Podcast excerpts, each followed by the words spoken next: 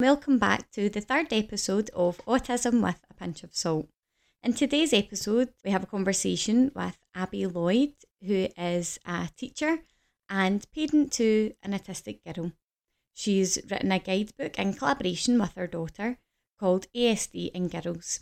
It's available to buy on eBay, and if you buy it with the intention of handing into a school, Abby will send you another copy for free. I really enjoyed this conversation. We cover a lot of interesting topics that are also covered in her guidebook. I hope you enjoy this episode as much as I did recording it. Thank you so much for coming on today, Abby. It's great to chat with you. Sort of in person, over Zoom, as close as we can. I know, as close as we're ever going to get. That's it. So I'd like to discuss your book a little bit today, but first, would you mind telling us a little bit about yourself and your journey with your daughter so far?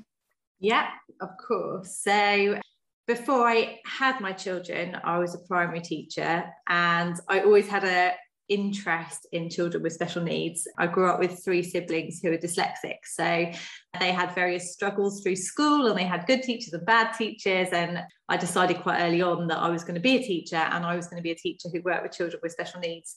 So um, that was always a big interest of mine anyway. Um, in my first job, I ended up with a couple of boys who other teachers had found quite challenging, and I found absolutely fascinating.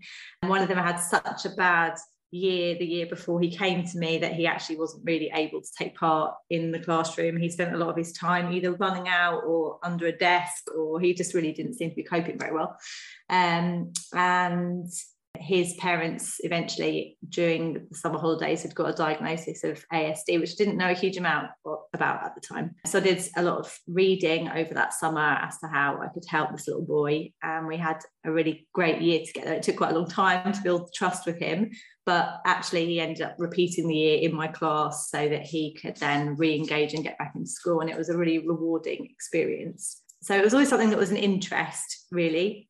Then ended up having my first child, not having any clue what I was doing, as most first time mums. My parents emigrated to New Zealand, so I didn't have my mum to say, is this normal? I don't know what's going on here. But definitely noticed that she cried a lot more than all the other babies in the antenatal group, and she um, was quite a fractious baby. She was so wanted. I'd always wanted to be a mummy, and I was so desperate to have this baby, and I uh, just wanted to pick her up and cuddle her all the time, and soon got the message that she wasn't really up for that. And uh, as soon as she could push away, then she would do it. So um, I guess I always had a sense that she maybe wasn't an easy baby, but equally at the time she was my first baby, and it, I just thought maybe that's how her little personality was going to be. As she grew older, we started to see more and more things that were unusual or a bit different. And our family just described her as really shy and clingy. Like, they said that she was really overly attached to me, and that she was just very shy. She didn't like big groups of people. She didn't really like being around lots of people. If we had lots of family over, then she would retreat. We joked that she learned to walk when she was nine months old so she could run away. Oh. So yeah, she was just, Uh, just what everyone described her as shy. That's all they said. And whenever I said, oh, do you know what, I just think it's something a bit more than that, I would just get, oh no, she's just shy. So my father-in-law is also a little bit quirky. He's very highly intelligent. He has a P H D. He doesn't like being touched. And that's really well known in the family. No one, he doesn't hug, he'll shake hands, but he's quite uncomfortable with physical contact. And Amy's exactly the same. So you'd get these kind of comments, oh, she's just shy, she's just like her granddad. Yeah. And I was thinking, yeah, she's just like her granddad. I will, we agree on this point. But yeah, so as time went on, obviously, she then needed to start going to, I tried to go back to work, she needed to go into nursery, childcare, whatever. And, um, more and more differences started to come out. She didn't cope at all. She would scream and hammer on the door at preschool. She didn't want to go in. She um, had a funny habit of taking off her knickers at preschool and hiding them behind the toilet. So I think they were uncomfortable. She didn't like the feeling of them. And she just didn't talk to anybody. So um, once we got to preschool, then other people started listening and saying that they agreed that there was a difference there with her, and that they also had concerns. The fact that she didn't talk obviously was quite a big red flag. So we'd already been to the G P about her lack of sleep and other things, but the preschool were the ones that really kind of took it and ran with it. So they supported um, a referral to community, community paediatrics, and were really great with us. But with the waiting list the way they are, by the time we finally got that appointment, we'd moved into primary school, and the preschool had helped us appeal to get into a tiny village school where she, there were only eleven in her class. So she had this really nurturing environment. The teaching assistant could spend as much time as she needed to get her in in the mornings. And so when the school filled in all the forms, they said that there wasn't a problem in the school environment. Yeah. And they, were, they weren't wrong in a way to do that. They weren't having a problem with her in the school environment, but she was in a class of eleven with no one else who needed the teaching assistant, so they could provide the one-to-one support. So it, it was a difficult thing. So we're, even though the paediatrician could see that we had anxiety and we had mutism and everything else, they weren't prepared to pursue a diagnosis of A S D until she was showing signs in more than just at home. So we were left a bit frustrated by that. I mean, they gave us lots of advice that was useful at the time, because I was getting to the point where I was thinking, right, well, she's just naughty then. She's refusing to do things because she's naughty. So then I was getting really strict and um, trying to force her to do things, because I decided maybe she was just a willful child, because no one seemed to be taking it seriously.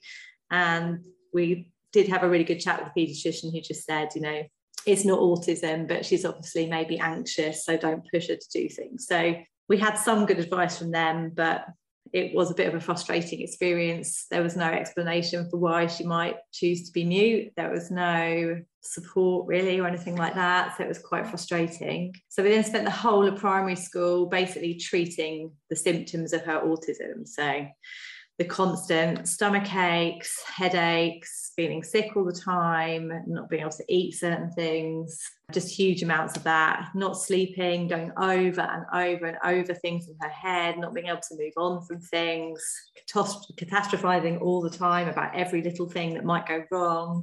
Basically, that was what primary school was. And it was only finally in year six, where she had the same teacher again as she'd had in year two, where she was starting to really quite obviously tick, and she couldn't control it anymore, and there was too much, where she was thinking about moving to secondary school, that finally the school agreed to support us going back for another look. Okay. So they started that process, and obviously didn't matter that we've been there before, and we had to start all over again from the bottom. And they said they prioritised us because she was moving to secondary school, but they didn't. And so in the end, she'd been seeing um, a psychologist for support with her anxieties, and she managed to persuade our private healthcare that it would be cheaper for them to rule out autism than to rule in all of the anxiety disorders that she might like them to investigate. Yep. So we, we got a private assessment in July of year six, and um, finally she got seen, and this time I took loads of evidence. I was told when she was six that she couldn't be autistic because she played with toys, so I'd done lots more reading by then, so I took lots of photos of her playing in rows repeatedly the same game for year after year after year after year. So I took a lot more evidence with me this time, but actually I, I didn't need to. They spent two hours with Amy, and they were quite decisive at the end of it that, that the diagnosis was correct. So yep. It was a very long journey, but after that things became so much easier, because the school stopped just saying she was quiet, well-behaved, shy, and we started to get some proper understanding then. And as soon as we went to secondary school, they had an excellent Senko who had a real interest in autism in girls. And so that was just amazing. Everything was put into place. Anytime we had a little blip, they were there to help. So we had a really, really positive experience when we moved in secondary school. And I think that's why she's been really happy and successful most of the time at secondary school, is that they have really listened, and the diagnosis really made a big difference for us. Yeah, that's um, amazing. Yeah, definitely. Um, it shows the right support. When you get the right support in place, exactly. the difference it can make. Yeah, I think a lot of parent, parents just experience huge frustration. And like partly I understand it because I'm on both sides. I'm a teacher and a parent. And so I understand teachers are really busy. You've got thirty kids plus to be thinking about.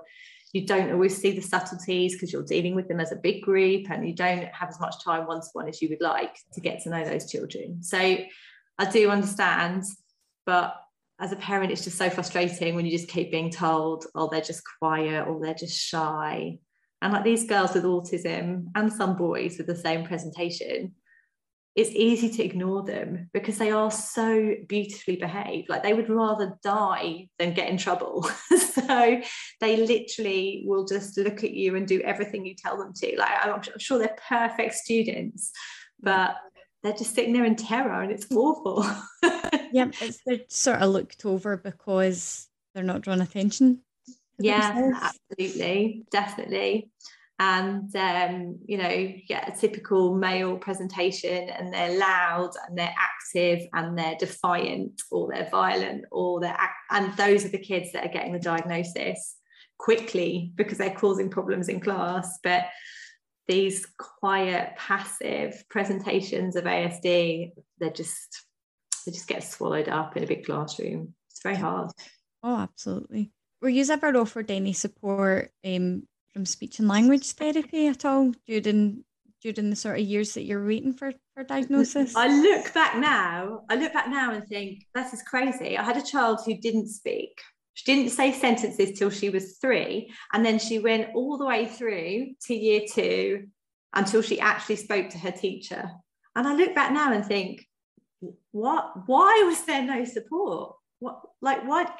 Why did I even not push for what? I just don't even know. I look back now and think it's completely bonkers, really, really bonkers. I've got um, a niece who lives in New Zealand, also selective mute, and the support that she got put in there straight away. As soon as they picked up that she had mutism, she was seen by lots of professionals. She has therapy in school. It's completely different. And I look back now and think, I don't know why I didn't realise at the time, but I think even as a teacher, I just trusted what they were telling me. And they were telling me she was fine, she was learning, she was making progress. And I think you just accept it, which is terrible now when I look back. But well, I think as well, though, some some parents as well maybe don't understand what the different job roles are and who does what and why. And like you say now, and at what point you would maybe make a referral, especially when you're being told from one professional that, oh, she's fine. As yeah. a parent, you know, you take on what you're what you're being told. So yeah, yeah. It's amazing what hindsight can do. Yeah, definitely. I talk to other parents now who are in the position I was in back then, and I'm like, right, go and ask, go keep going back to the doctor, keep asking. And I think, oh, you know, if only I'd have known someone back then who just said to me, no, that's not right. You know, children, even if they're shy, should be able to talk to their teacher after a little while. So yeah, no, no support from speech and language back then. But, you know, you know, the services are all so massively overloaded, aren't they? Everybody's so overworked. Absolutely, especially now as well with COVID and everybody. I think all the services are really trying to, they're everywhere is playing catch up now, isn't it? Yeah, absolutely. So you wrote a guidebook for teachers, A S D in Girls, and I read it and it's brilliant. I really enjoyed it. I read it in one sitting. It was really good. So what drove you to write the book, and do you think that it's been welcomed by education staff that you've that have maybe been given it? So we started right we started writing a presentation. It was never going to be a book. It was just Amy kept coming home from school and saying, oh, you know, there were just some teachers, mummy, and I just, I don't think they understand. I don't think they really get it. And I said to her, well, I'm sure you're right, because I did teacher training for four years. I got one day on special needs. And I'm not even sure really that much of autism was covered, and certainly not the different presentations and any kind of detail whatsoever. So, um, yeah, so I, I said to her, I was absolutely sure she was right that the teachers didn't have any knowledge. So I approached the school and asked if it would be all right for Amy and I to write a presentation for the teachers, and preferably for me to come and speak to the teachers, because I thought maybe if I made it really personal, it would be more likely for them to take in what I was saying than just a an outside speaker on a busy inset day. So um, we'd started writing that, and we've decided set it as a summer holiday project. So we sat down over the summer holidays and we uh, wrote this presentation. What we then found was really tricky was that actually to get all the staff together, or even a group of staff together, was really challenging, because they plan their training and their twilight sessions and their inset days really, really far advanced. So we were due to go in and present just about the time that COVID hit all the schools. Oh. So we had our PowerPoint all prepared. We were ready to go into the school. We had a date. And then obviously everything in education went horribly wrong. Um, and the world went mad. So we were left with this presentation, but the schools were just about managing to cope with just what was going on. So there was no way that anyone was open to any kind of training. So we'd kind of waited. We thought, well, we'll just go in, because at the time we thought COVID would just be a couple of months thing, didn't we? Yeah. Uh, we had no idea what was coming at us. So the plan was that we would just wait until September, and we'd book in and we'd go in at the beginning of the school year, and that would be a great time. But obviously soon became very apparent that, that things were not going to go that way. And then the more mums I was speaking to in my autism networks, the more people were saying, you know, actually a lot of their girls were very, very happy at home, and they were seeing the best learning they'd ever seen, because all the anxiety was taken out of it. And we were certainly finding that, that the tics, everything was much improved, because she was able to mute herself if she had a tick, and therefore all the anxiety about people hearing you tick was gone. You could tick as much as you wanted to, and then she could actually concentrate, and her test scores were going up, and everything was amazing. And we were hearing the same from lots of our other friends, and I realised that actually there was going to be a massive problem for these girls when they did go back to school, that they were going to find it especially challenging going back to what they'd had before. So we decided we didn't have time to wait. That's where the idea of the guidebook came from. So we basically took the presentation that we'd written, and then I wrote out messages to people on social media saying, I'm going to write this as a guidebook, because I don't think there's time. I think teachers need to know now, ready for the end of COVID and isolations and lockdowns. There's going to be a massive problem with these kids, and there's going to be children who haven't been identified before who suddenly cannot mask anymore, and it's going to be really obvious. And people started sending me ideas they wanted to put into the book, and then they were sharing, and it was coming in, and there were messages coming in from all over the place, from mums and their daughters and adult females, just sending in everything they wished that their teachers had known. And it became this massive, massive amount of information, but it was so brilliant and so fascinating and really, really great. And for Amy to see other girls saying the same things that she was saying was really empowering for her. And it was just a really great experience that we had. So then sat down and sorted it all out and put it into sections. Um, but the idea was that, just as you said, you read it in one sitting. That is what I wanted. So thanks. Brilliant. Oh, did, God. It did the trick.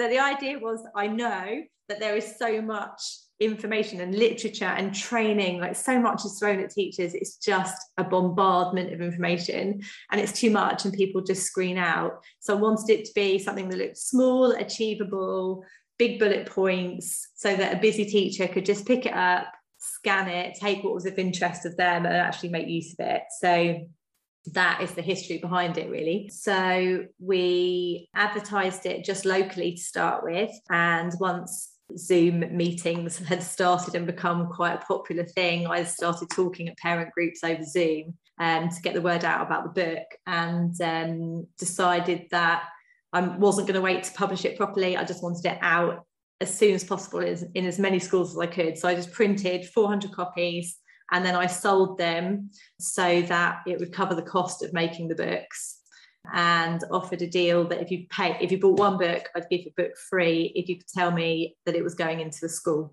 So started spreading the word that way. So my idea was to send them out to all the schools in the country, and then thought no, because the original idea was to go and present in the schools, make it personal. So I thought actually if a parent is to take that book into a school, that'd be more personal than me as a random stranger posting them to random schools. So yeah, so the, it's that's still the case. The book's now on eBay as well to try and get it further out, but still anyone who buys a book can get a free one's place in the school.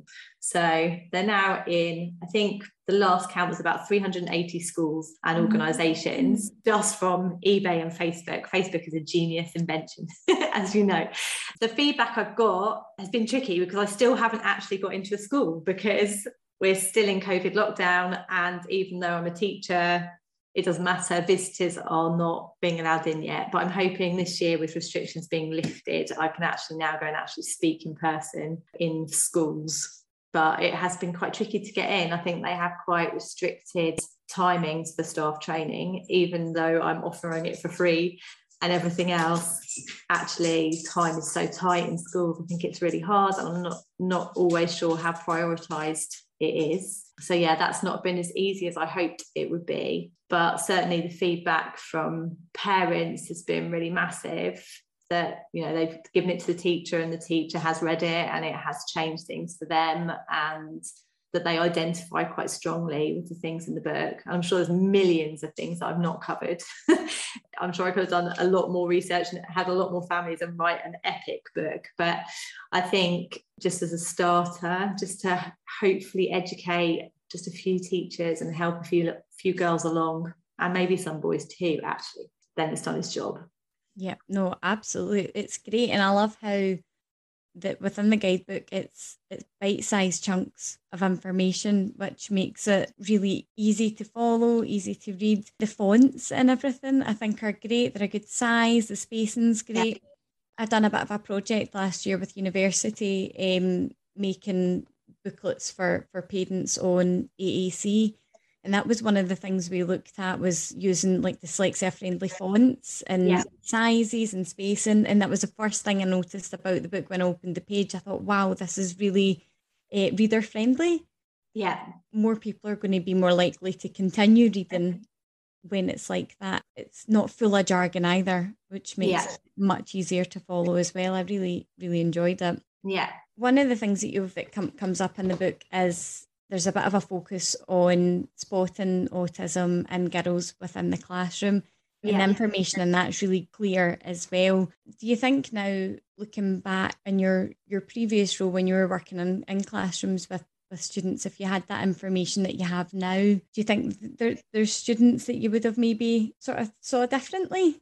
Yeah, definitely. I think I talk quite often about the two boys I taught right at the beginning of my teaching career.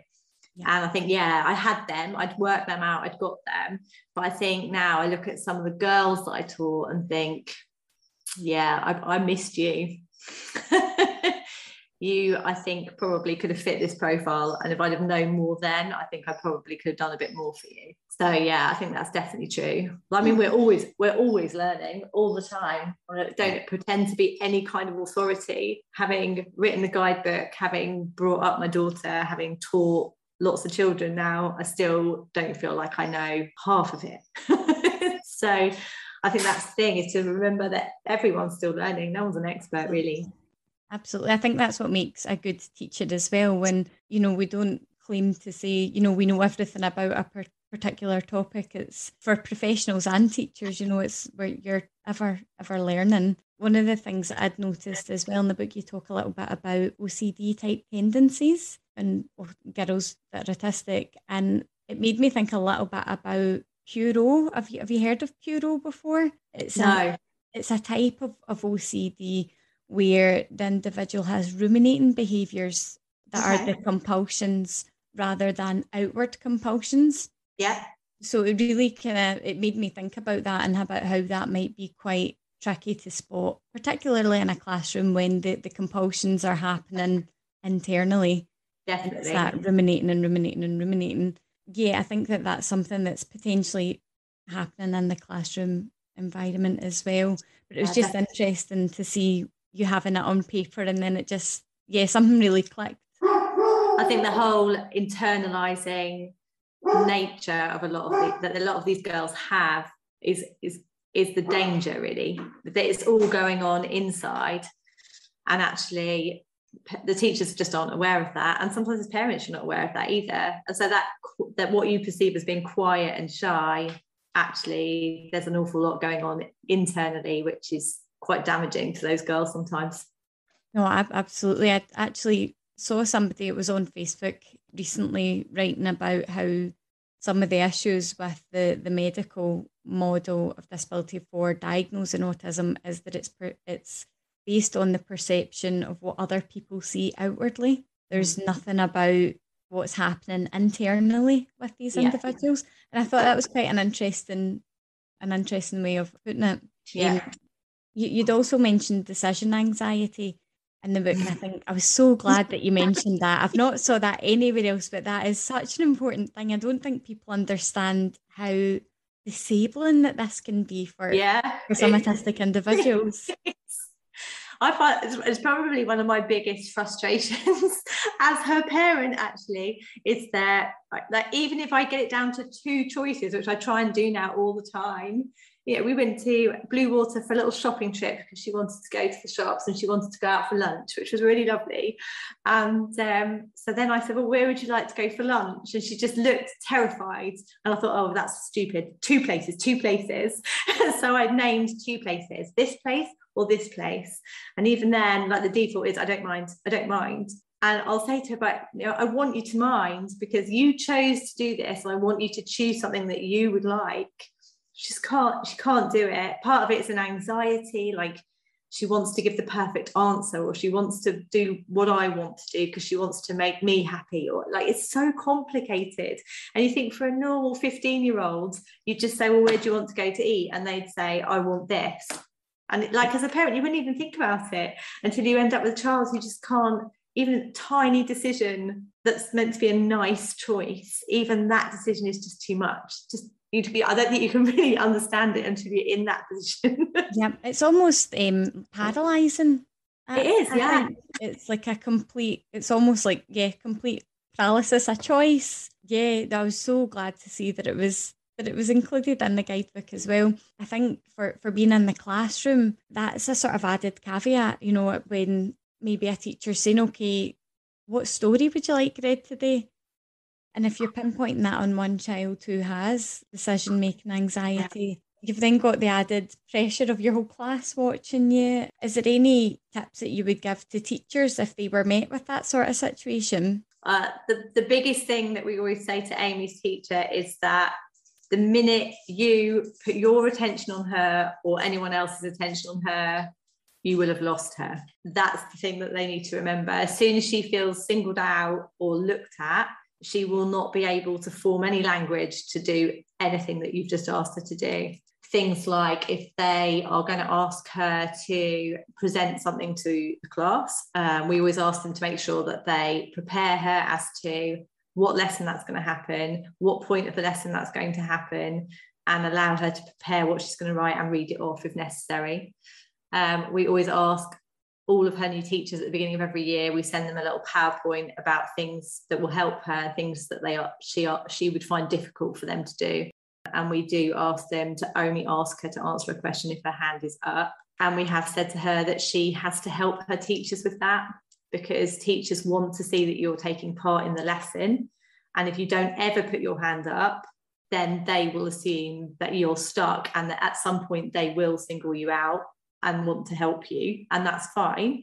But if you put your hands up when you're feeling confident, then you won't be singled out. It goes both ways. So we've asked the teachers not to ask her a question without her putting her hand up, but we have explained to her that she needs to te- she needs to make I don't mean the effort she needs to um, push herself to put her hand up sometimes when she's feeling confident, as her part of that deal. So it's quite a difficult one as they grow up, because they, they they are going to have to cope with things in life that they find uncomfortable to function in society, sadly. So we do try and encourage her to push herself out of her comfort zone sometimes, so that she is better able to cope with that.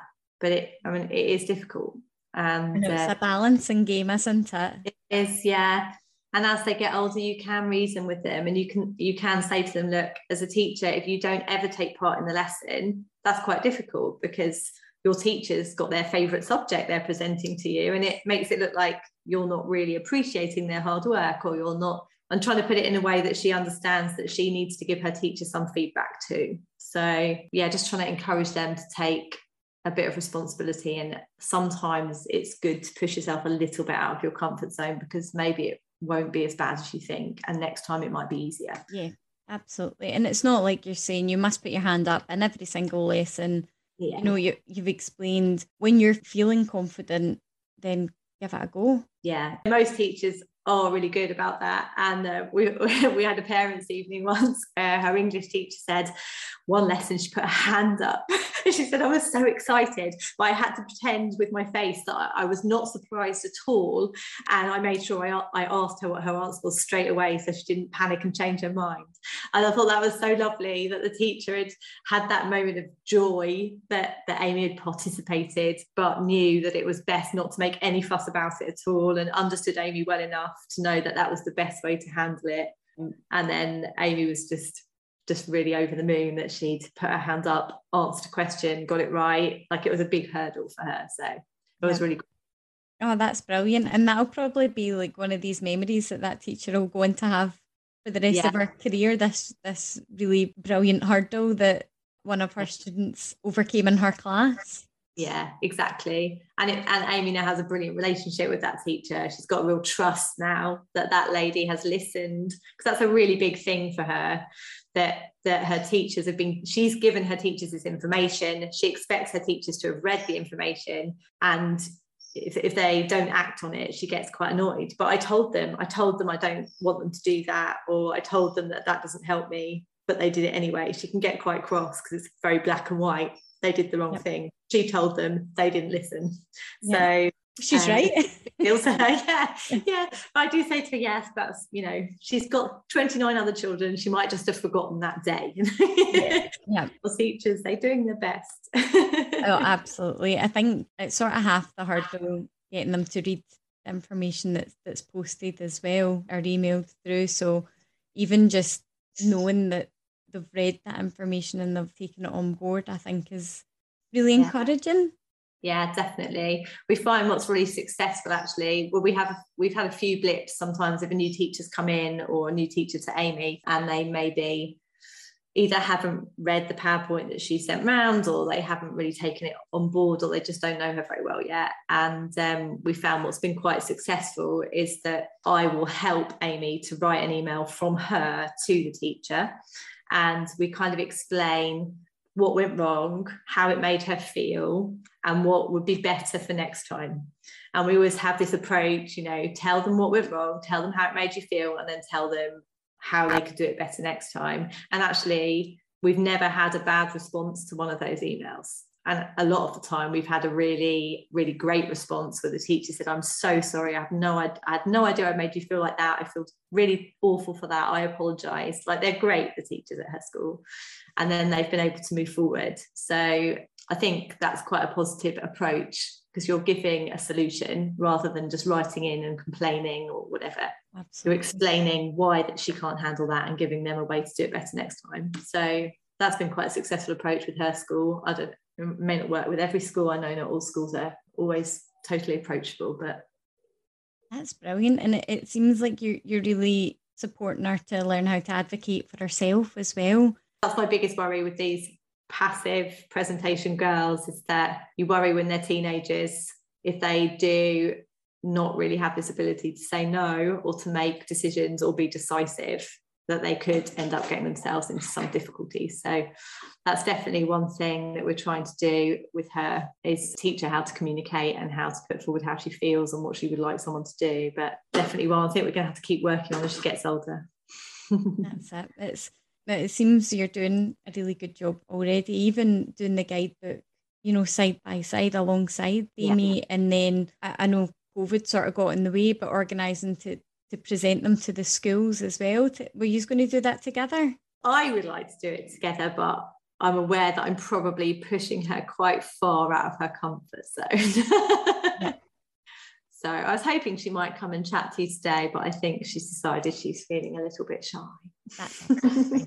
That's all right. I also, I love that you've included the positives of autism within your book. And I think it's such important points that, that you've made. And I think we've came a long way even in the past five years in terms of awareness, but there's obviously, there's still such a long way to go in terms of cele- the celebration of the difference yeah. within the autistic community.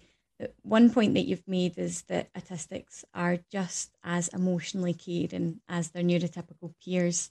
And yeah. I think that's something that's massively misunderstood based on old stereotypes, as well as the sort of old stereotype of autistic people don't feel empathy or they lack yeah. feelings. Have you heard of Damien Milton's double empathy theory? Yeah, I thought that was really, that's really interesting, isn't it?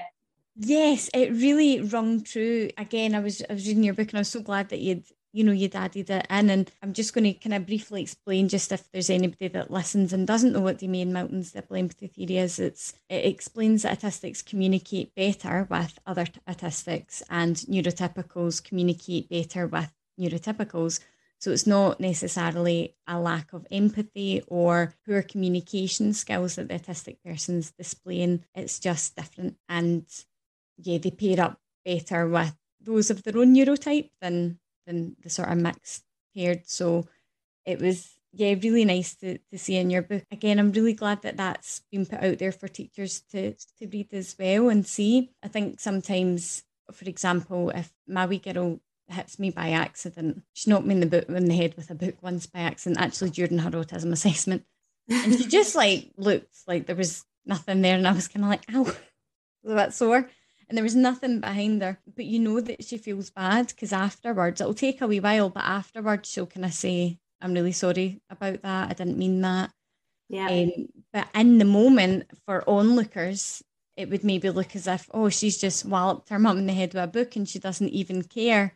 But it's not that she doesn't care, it's just that she's, she doesn't show empathy the same way that a neurotypical would. So yeah. it can be misunderstood. Yeah, um, I definitely noticed at, at school that Amy has two friends that she frequently goes out shopping with and things like that. And all three of them, one has a diagnosis, one doesn't. But I recognise very strongly the traits that they all share. And it's lovely. When they go out together, Amy will say to me, well... one of them doesn't like speaking to people in shops, but one of them's okay with speaking to people in shops. And one of them doesn't like getting the bus, um, but the other two, are, we're okay with getting buses. And the way they all kind of support each other's anxieties is really, really lovely. But it's just really interesting that they have found each other and they recognise something they have in common. And it's, it is definitely very, very interesting. Oh, I know my husband and I quite often... say, you know, we recognise traits in each other and ourselves and in our wider families, and interesting that we've ended up together. So it's that same thing, isn't it? We both have those aspects to our personalities, and that maybe has something to do with the fact that we've been married a long time. It's the whole thing, isn't it? But um, yeah, it's really fascinating. Yeah, absolutely. And I noticed that you've quoted Alice Rowe quite often throughout the book. Yeah. Is she somebody that you've taking information and inspiration from? She's, I think, just the most amazing role model. She's still so young, and yet she's um, just such a massive advocate for female autism. I think she's just brilliant. And I just, every time she writes, I've come across one of her quotes and I think, oh yeah, that really reflects Amy, or I really identify with that. I just think she's just spot on. Everything I read of hers, I really think, yeah, I can see how that relates either to us or to other people I've spoken to. I just think she's a really great spokesperson. And we were talking earlier about the kind of positiveness of autism, and that's one thing that Alice Rowe's great for, because she's got so many skills and talents, and she's got her degree and she does music and she does advocating and she has her own business, and so she's just a really successful, autistic, proud, and um, proud to be autistic woman. I think she's just a really fabulous role model. I think she's brilliant. Yeah, absolutely. And I, I love the quotes sort of throughout, that are dotted throughout the book. They're they're lovely. It's a, a really nice touch. Yeah, and what was great about it was that I'd written the book and then was looking for um, some quotes of Alice's to add in, and um, how closely matched, like quite often her quote was exactly the same as something that I'd combined from other families that had written to me. And I thought, yeah, that, we know we're on the right lines because we're all saying the same things. So it was a really nice validation. But um, I actually contacted Alice and said, told her about our project and sent her a copy, the initial kind of proof copy before it went to print, to check she was happy. And um, yeah, she was really happy to have all of her quotes and things included and be part of our little mission. So yeah, that was really nice of her. Oh, brilliant. You're doing such a great job. I'm actually going to get a copy of your book and send it to my sister in Australia. She's a teacher over in Australia, yeah, in high school. But I think it would be really useful. Her husband's actually a teacher as well. He's a primary school teacher, so yeah, send one over for their household. I think it would be really good. Well, there's a few copies uh, in New Zealand as well, so we're doing we're doing well down under. That's it, brilliant. Oh, thank you so much. It's been so great talking to you. Thank you so much for taking your time today. Oh, you're really welcome. It's all about spreading the word, isn't it? Absolutely. No, thank you.